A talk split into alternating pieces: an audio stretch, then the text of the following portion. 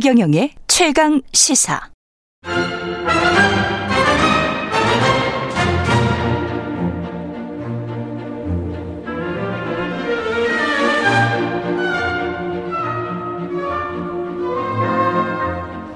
네, 지금은 조식 먹을 시간이지만 석식처럼 풍성하고 다양하게 토론 펼쳐 보겠습니다. 국민의힘 송원석 의원, 민주당 강훈식 의원과 함께하는 석식 토론 시작하겠습니다. 안녕하십니까? 네, 안녕하세요. 안녕하세요. 예.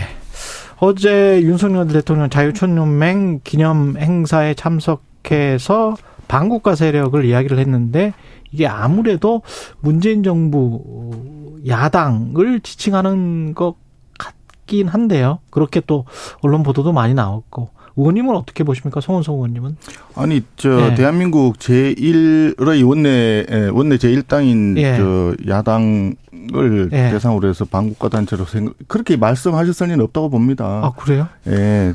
어떻게 그, 어, 전국을 전체를 이끌어 나가는 대통령 입장에서 야당을 전체를 그렇게 반국가라고 이야기했을 리는 없고요. 예. 전반적으로 저 지난 정부 당시에 그 음. 제도로 활동하지 못했던 부분에 있어서 음. 북한의 어떤 친북이나 종북 그에 가까운 어 일부 사람들이 있기 때문에 음. 그런 사람들을 제대로 속아내지 못했던 점을 지적하기 위한 발언이 아니었을까 하는 그러면 점에서 이해를 해야 되겠죠. 그때 뭐 국가 안보실에 있었던 사람이나 뭐 통일부에 있었던 사람이나 외교부에 있었던 일부 사람들을 의미하는 것이다. 아니 그런 분들의 활동이 정상적으로 제대로 해야 될 일을 못했기 때문에 예. 소위 반국가 단체는 반국- 반국가 세력이라고 하는 사람들이 바로 하게 만들었다라고 하는 점을 강조하기 위한 그런 생각이 아, 아니었을까. 정부, 정부 에 몸담고 있었던 예, 사람이 아니고 어떤 특정한 어, 직위에 있었던 분이나 네. 또는 뭐 어떤 특정 정당에 있었던 분들 자체를 가지고 어 그렇게 지칭을 했다고는 아, 생각하기는 좀. 어렵지 않을까. 그러면 시민 사회에 이렇게 있는 생각합니다. 어떤 뭐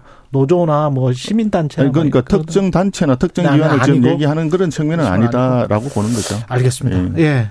강호식 의원님은 어떻게 들으셨어요? 그 저는 사실은 어제 성원선님 그 들어보셨어요 한번? 직접 듣지는 못 못했죠. 하셨죠. 네. 예. 이게 들으면 좀 약간 충격적입니다. 이게 저는 사실은 이제 송원석 의원님 말씀대로라면 사실은 되게 합리적인 이야기로 들립니다만 대통령의 말씀의 전반을 쭉 듣고 보면 아 저는 극우 유튜버 좀 끊으셔야 되는 거 아닌가라는 인식 정도를 저는 가- 실제로 갖게 됐고 그리고 두 번째 제가 궁금했던 것은 그렇다면 우리나라 정부의 통일 정책은 무엇인가 지금 그러니까 남북과의 관계에 있어서 흡수 통일과 적화 통일 말고 어떤 생각이 있는 건지 어떤 프로세스의 통일 정책을 갖고 있는 건지 아니면 아예 통일 정책이 없는 건지 의심할 수밖에 없는 정도의 어제 연설이었다 이런 생각이 좀 많이 들었고요.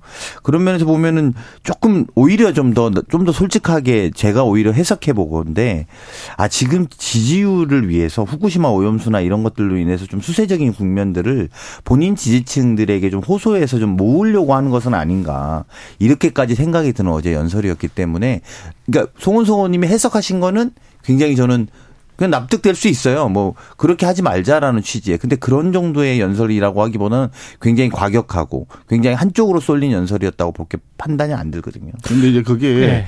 어 지금 이제 그 대통령의 한마디 말 했는 한마디를 가지고 너무 과다하게 지금 나가서 그런 것 같은데 과잉 해석이다. 예, 그 취임식 때도 했지만 대통령의 기본 인식에 있어서는 자유라든지 자유민주주의 이런 부분이 굉장히 많이 들어있는 부분이라는 걸 이해를 하실 겁니다. 근데 그런 측면에서 봤을 때, 어, 지난 문재인 정부 기간 동안에 사실은 이제 북한과 관련돼 있는 활동을 하는 그 케이스가 굉장히 많이 있었음에도 불구하고 그런 걸 제대로 속아내지 못했지 않습니까? 그러면서 이제 국정원에서 어 대북 그 수- 저 수사는 수사권이 아니라 이런 대공 것들 수사권? 대공 수사권이 이양이 된다든지 음. 이런 것들이 있었기 때문에 지금 이제 최근에 보면은 어그 간첩 사건들이 이제 나오고 있잖아요. 근데 간첩 사건 알다시피 하루 이틀 이렇게 쫓아가서 다- 잡을 수 있는 것이 아니거든요. 굉장히 오랫동안 어 내사 단계를 거쳐야 되고 또 물증을 다 잡아야 되기 때문에 이 상당한 시간이 걸리는 것을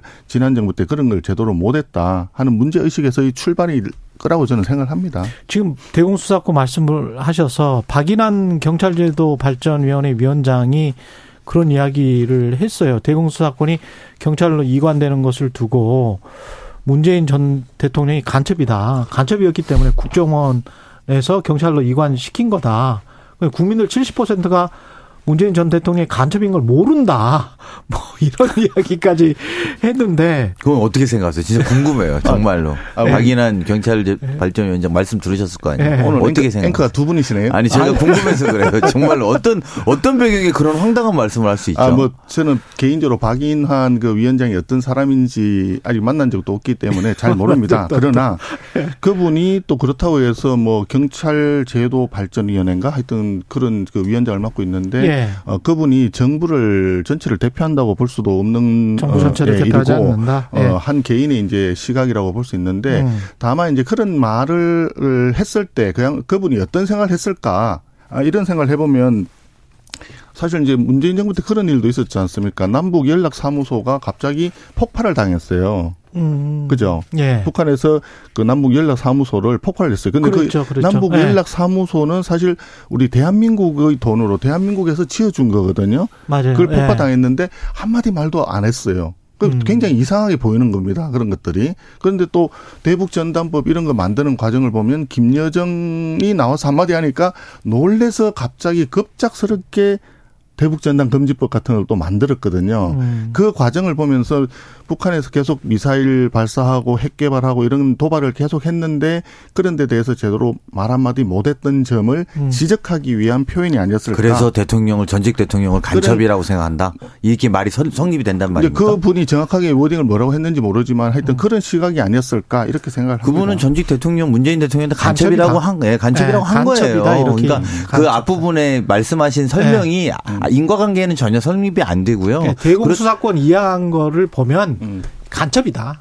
이렇게 이야기하는 그런 그, 그, 저는 뭐 너무 황당해가지고. 대공 수사권 이양했다는 그 네. 그것만 가지고 네. 뭐 대통령을 지내신 분은 간첩이다라고 표현했다는 것이 만약에 사실이라면 그것도 네. 좀 적절한 표현은 아니라고 그럼요. 보죠. 잘못된 거죠. 예. 기본적인 시각은 아니 잘못된 거고 그런 게그 있는 부분은 거예요. 다른 걸로 이야기할 건 아니라 정확하게 말씀드리면 잘못된 거고 두 번째 음. 이분이 국무총리실 내 직속 기, 직속 자문기구에 있는 경찰 제도 발전 경찰 제도 발전위원장을 맡고 계신 거잖아요. 음. 이분이 이제 앞으로 할 일이 대공수사권이 경찰로 왔기 때문에 이 경찰에서 대공수사를 잘 하게 만드는 분이에요. 그러면 그걸 충실하게 하시면 되는 거예요. 그런 제도를 잘 만드시는 분이면 되는데 전직 대통령을 그렇게 완전히 황당한 수준에 모함하면 저는 두 가지 지금 조치가 필요하다고 봅니다. 첫 번째는 국무총리가 이분을 경질하거나 사퇴시키셔야 돼요.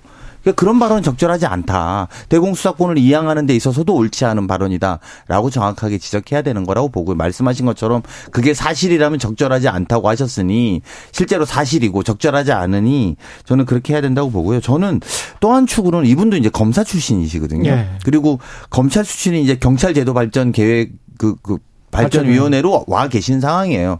사실 이 정부에 보면 되게 중요한 요직들은 정말 다 검사 출신들께서 이렇게 하고 계신데 대다수의 검사는 안 그럴 거로 보지만 특히 이렇게 무분별한 극우 유튜버 수준의 이런 분들을 그런 자리에 모신 거 보면 정말 검사 용통이라는 소문이 요즘에 시내에 파다하거든요.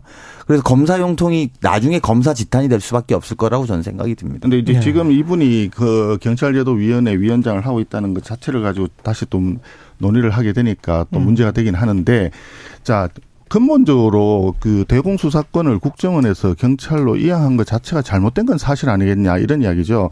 경찰로 이양이 됐으니까 이양됐으니까 경찰에서 어떻게 잘할 거냐만 고민하면 된다라고 하는데 그 자체가 사실 현실적으로 경찰에서 대공수사를 제대로 할 수 있을 거라는 비전이 별로 없는 것이 현실이다 보니 그럼 처음부터 대공수사는 국정원에서 하는 것이 가장 전문가들이기 때문에 그것이 가장 적절하다 이런 시각에서 그 나온 얘기라고 보여져요. 저는 그 말씀에 좀 동의하기 어려운 게 전국에 12만 6천 명의 경찰들이 얼마나 무시당한다고 느끼겠습니까? 잠깐만요. 그 저 경찰을 무시하는 발언이 아니고요. 아니라면 왜 못한다는 근거는 아니, 뭐죠? 뭐, 그동안에 겨- 아까도 말씀드렸잖아요. 대공수사 같은 경우에 간첩 사건 같은 경우에는 하루 이틀 해가지고 할 수 있는 사항은 아니다라는 거는 다 알고 있습니다. 그게 그리고 이 우리 경찰들은 그런 대공수사를 제대로 한 경험이 사실상 많지 않고 이게 인사가 너무 많기 때문에 쉽게 할 수 있는 게 아니에요. 내사를 굉장히 오랫동안 해야 되고 자맹을 해야 됩니다. 그리고 더 중요한 거 경찰은 우리 국내에서만 활동을 할 수밖에 없는 거예요.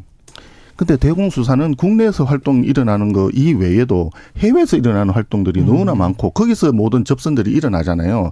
그런 걸 같이 어울려서 하려 그러면 국정원의 대회에 가지고 그런 망이 된다? 있어야 되거든요. 그런 정보망이 있지 않으면 사실상 하기 어려운 거기 때문에 그래서 대공수사권을 그 경찰에 이관한 것이 정말 적절한가 그 부분에 대한 근본적인 질- 의문이 있기 때문에 발언들이 그렇게 나오는 거예요. 그래서 예. 지금도 다시 우리가 다시 한번 생각해 보면 최근에 그동안에 제대로 안 되었던 겨- 그 간첩 수사들이 많이 나타나고 있는데 제대로 하기 위해서는 대공수사권 이양 부분에 대해서 다시 한번 근본적으로 어, 논의를 했으면 좋겠다 하는 있는 것. 같기도 하고 문재인 전 대통령이 책 한 권을 소개를 하면서 한국 전쟁이 국제전이었다.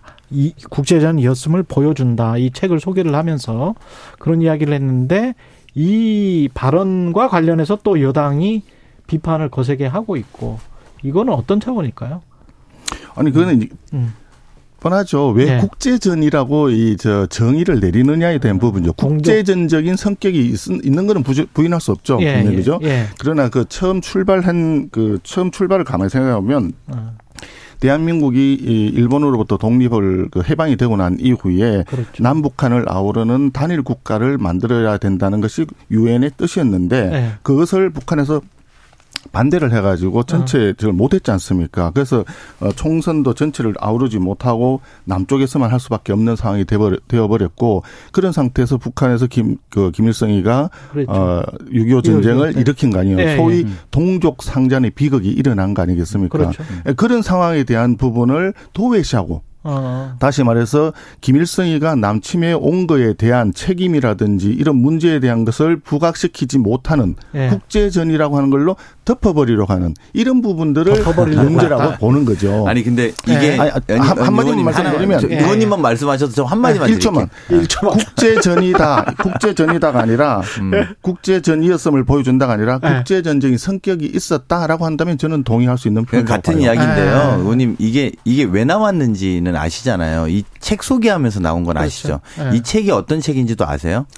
다 읽어보셨어요? 네, 저는 그래서 여쭤보는 거예요. 세. 권짜리인데 네, 다 읽지는 못했어요. 이게 KBS 다큐멘터리 3부작에 있는 세 권이 아니라 3부작에 있는 내용을 책으로 만든 거예요. KBS가 간첩인가? 그러니까 이런 논리로 되면 그렇게 되는 거예요. 그리고 이 책을 1950 미중 미중 전쟁이라고 하는 네. 책인데 이 책을 소개하신 거예요. 음. 근데 여기에서 이제 여기에서 뭐 내전이 아니고 국제전이다 이렇게 말했으면 이 말씀의 지적이 맞아요.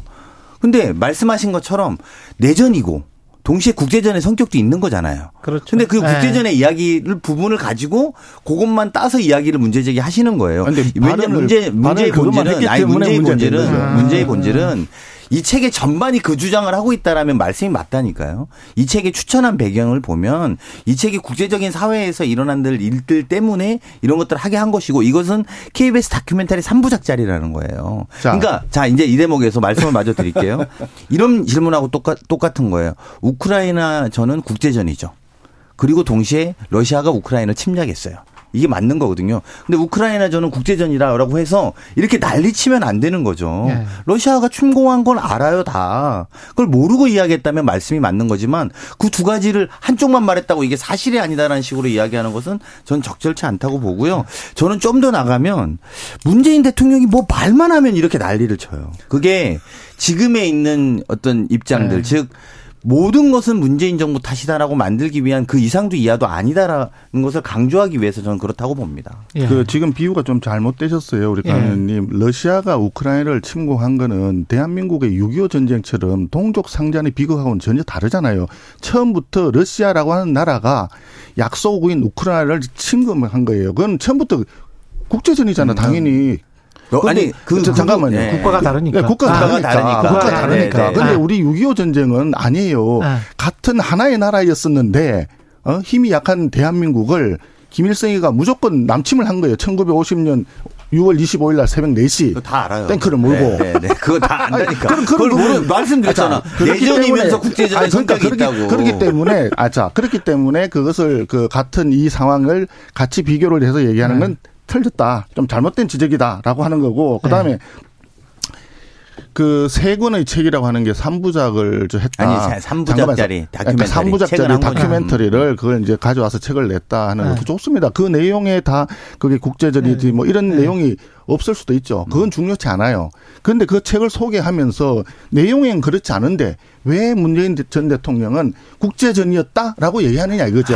그거는 잘못된 이게 똑같은 이야기인데. 아니 그러니까 그 잘못된 표현이란 거예요. 국제전이었음을 보여준다. 그러니까요. 그 일부에 네. 대한 이야기지 그걸 그거는 국제전이었음을 거예요. 보여준다라고 하는 거는 문재인 대통령의 네. 평가이고 분석이고 결과적으로 자기 이해 그 관- 얘기를 한 거예요. 그러면 알겠습니다. 그거는 잘못 얘기한 거죠. 이 예. 책에는 국제전적인 성격도 있다는 것을 보여준다라든지 이 책에 의하면 다른 네. 내용도 있지만 나는 국제전 성격이 있다. 이런 다음- 식으로 표현했으면 다음 다르죠. 이슈 넘어가죠. 예, 다음 이슈로 넘어가겠습니다.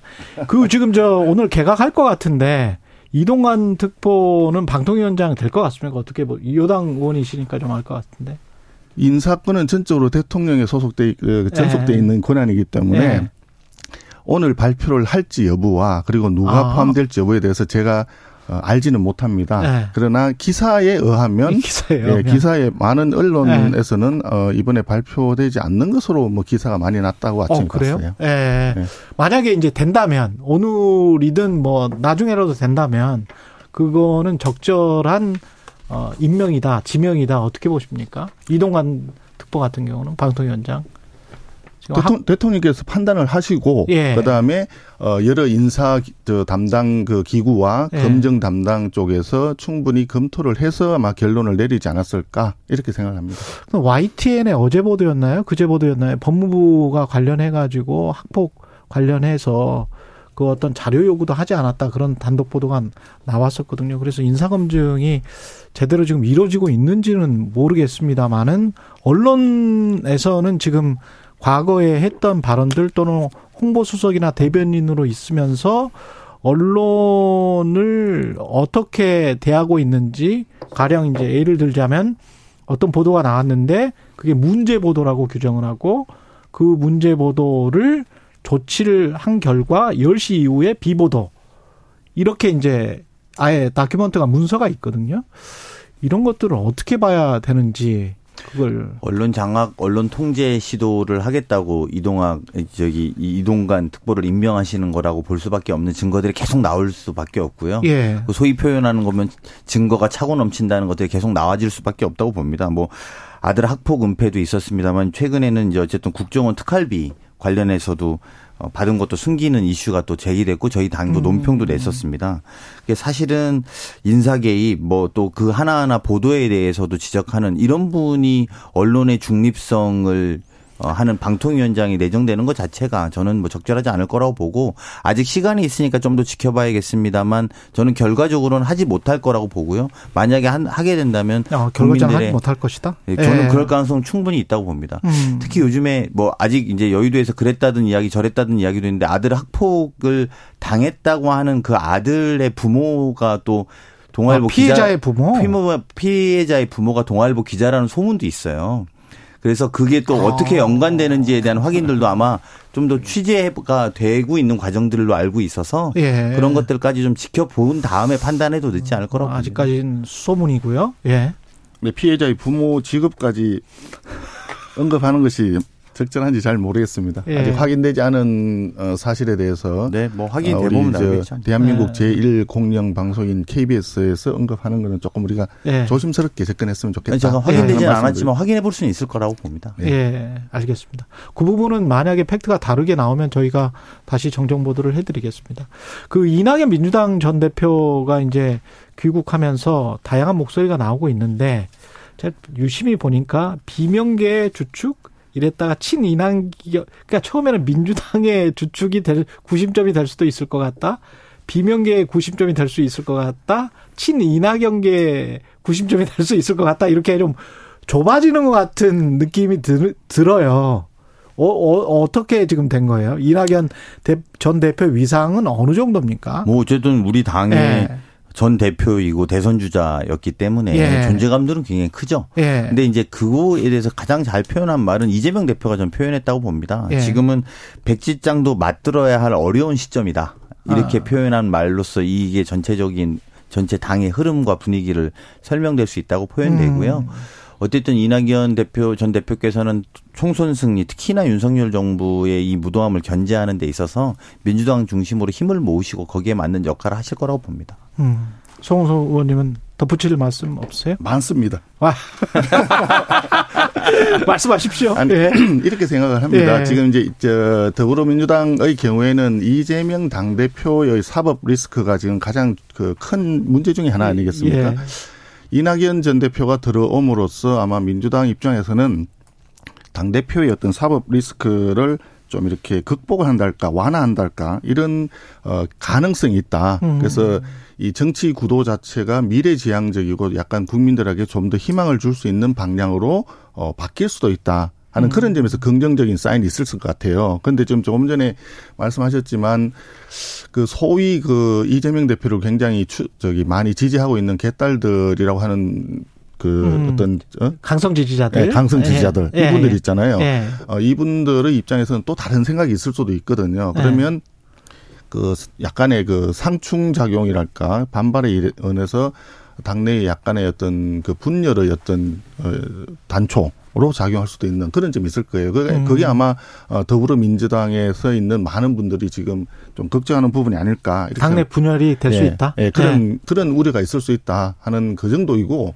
저는 조금 개인적으로 이- 어, 이낙연 대표가 들어오시면서 사실 이낙, 이낙연 대표가 문재인 정부 때 초대 총리로 굉장히 오래 있었지 않습니까? 그렇죠. 예, 예. 한 3년 가까이 예. 총리를 하시고 그리고 또 당 대표도 하셨는데 그러면 어, 지난 정부의 여러 가지 것들에 대한 총체적인 책임을 나눠질 수밖에 없는 분이거든요. 음. 그러면 뭐 혼밥을 했던 그 왕따 외교라든지 뭐 탈원전 정책 이런 것들, 그다음에 소주성, 그다음에 부동산 정책 실패 이런 부분에 대해서 한 번 정도는 들어오면서 어 과거에 이런 부분에 대해서는 좀 송구하다. 뭐 예. 가볍게 한마디라도 어, 해 주셨으면 예. 그러면 국민들이 어, 이낙연 대표를 좀 더 많이 그 수용할 수 있는 분위기가 되지 않았을까 하는 예. 약간의 아쉬움. 그 정도 남는다. 이런 정도입니다. 예. 그 뭐 많이 아쉬워하시는 것 같은데. 예. 이 전반적으로 보면 그 이낙연 대표 입장에서 보면 실제로 민주당의 승리가 왜 절실한지를 국민들에게 알리는 게 지난 귀국 때 했던 메시지의 핵심이라고 생각합니다.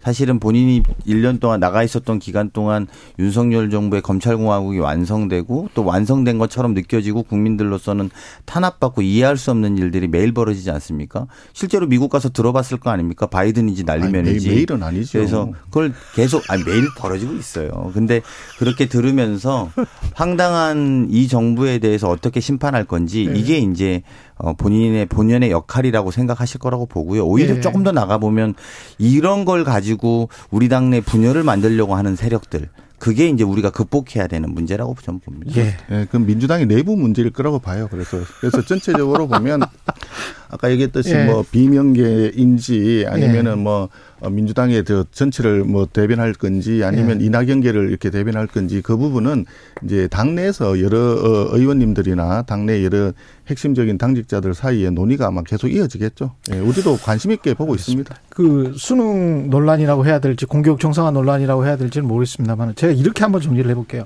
그러니까 저도 공교육 정상화 돼야 된다. 모든 국민이 다 찬성할 것 같고 사교육비 좀 줄였으면 좋겠다. 모든 국민이 다 찬성할 것 같거든요. 그 논의로 처음부터 대통령실이나 어, 교육부총리가 그렇게 치고 나갔다면 그리고 이제 그 비전과 그 비전 하에 이제 어떤 어떤 계획이 있다. 뭐 이렇게 했다면 논의가 이렇게 헷갈릴 것 같지가 않은데 육모 이야기 나왔다가 뭐 킬링 뭐 뭐죠? 킬러? 킬러? 킬러 문항. 킬러 문항. 그다음에 이권 카르텔. 그다음에 이제 세무조사 이렇게 간단 말이죠. 근데 이게 너무 이렇게 단편적인 것들이 툭툭툭 나와서 어떤 아젠다가 되거나 국정 이슈가 되는 게 그게 바람직한가 그런 생각은 좀 듭니다. 어떻게 보세요? 아니 이제 예. 이것을 너무 저 증폭시키게 된 계기가 어. 뭔가 하는 부분을 좀 봐야 될 것 같아요. 어, 기본적으로 예. 공교육 범위 내에서 시험을 출제해야 되는 건다 동의합니다. 당연하거든요. 예, 예. 그렇게 하라고 지시를 3월 달에 했는데 음. 6월 달 어, 모평에서 제대로 거기서 이제 구현이 되지 않았다라고 하는 지적이었는데 음. 그 부분에 대해서 이제 학원의 일타 강사라고 지칭되는 일부에서 이것이 뭐 그 수험생들한테도 학부모들한테 혼란을 주고 있다. 뭐 이런 식으로 그 공포를 굉장히 조장하는 발언이 나왔어요. 그러다 네. 보니까 이게 증폭이 되었는데 수능을 좀 더 지금 같은 킬러 문항을 넣음으로써 굉장히 그저 사교육비가 많이 들어가고 그 킬러 문항을 연습해 보지 않은 애들은 풀 수가 없는 이런 식으로 가게 되면 음. 결국은 이것도 빈익빈 부익부 현상이 나타날 수밖에 없는 거 아니겠습니까? 예. 그래서 그런 것들이 사실은 불공평 내지는 어, 불공정에 해당이 되니까 그런 것들을 없애고 공교육 범위 내에서 교육 정상적으로 받은 학생들은 풀 수 있는 쪽으로 가자. 음. 이런 방향에 대해서는 분명히 맞는데 그걸로 인해서 손해를 볼 수밖에 없는 일부 어 학원가와 일타 강사들이 이것을 너무 증폭시킨 것이 좀 걱정이 됩니다. 그쪽에서 노이즈가 나온 것이다. 그렇죠. 노이즈 일, 예, 1분 킬러, 남았어. 킬러 네. 문항을 없앤다니까 이제 준 킬러 문항이라고까지 네, 들고 나오는 발빠른 네. 학원의 대처가 좀 걱정입니다. 예. 대통령이 문제의 시작이죠. 대통령이 이 문제를 전체적으로 말한 것처럼 우리가 사교육 시장을 줄이고 공교육을 강화하자 이렇게 메시지를 하면서 문제들을 접근해 가는 것이 아니라 소위 킬러 문항이나 몇 가지 단어들로 시작되면서 공정이나 자유, 뭐 특히 자유 경쟁, 경, 뭐 민간이 시장이 주도하는 거 만들자고 해놓고 지금 사교육 시장을 다 한번 잡아봐야겠다는 자가당착에 빠져서 더군다나 말씀하신 것처럼 부익부 빈익빈이라고 하시지만 돈 10만 원짜리 인터넷 강의로 요즘에 다 듣습니다. 무슨 몇백만 원짜리 고액과외 하고 있는 사람들 잡으러 다니는 것처럼 말씀하시면 안 될 것 같고요. 아니, 가입이 문제는 더 중요한. 건 더 중요한 거는 지금 대통령이 입시 전문가라고 하는 그 주변의 사람들 그래서 그것들을 옹호하는 것이 더 큰 문제고 본질과 다르게 엉뚱한 데를 잡으러 다닌다 이렇게 생각이 들고요. 저는 빈대 잡으러다 초과 삼간 태울 거라고 봅니다. 그러니까 모든 문제를 대통령이 잘못했다라고 몰고 가는 우리 강훈식 의원님 견해에 동의하기는 좀 어렵습니다. 아니 예. 모든 문제가 대통령이 맞다고 하는 견해에는 더 동의하기 어렵습니다. 난 맞다고 얘기한 적은 없는데. 예, 뜨거웠습니다. 예, 끝까지 뜨거우십니다. 국민의힘 송원석 의원, 민주당 강훈식 의원이었습니다. 고맙습니다. 네, 고맙습니다. 예, 최근의 최강사 오늘은 여기까지고요. 내일은 금요일이네요. 예, 다시 돌아오겠습니다. 고맙습니다. 아, 수고하셨습니다.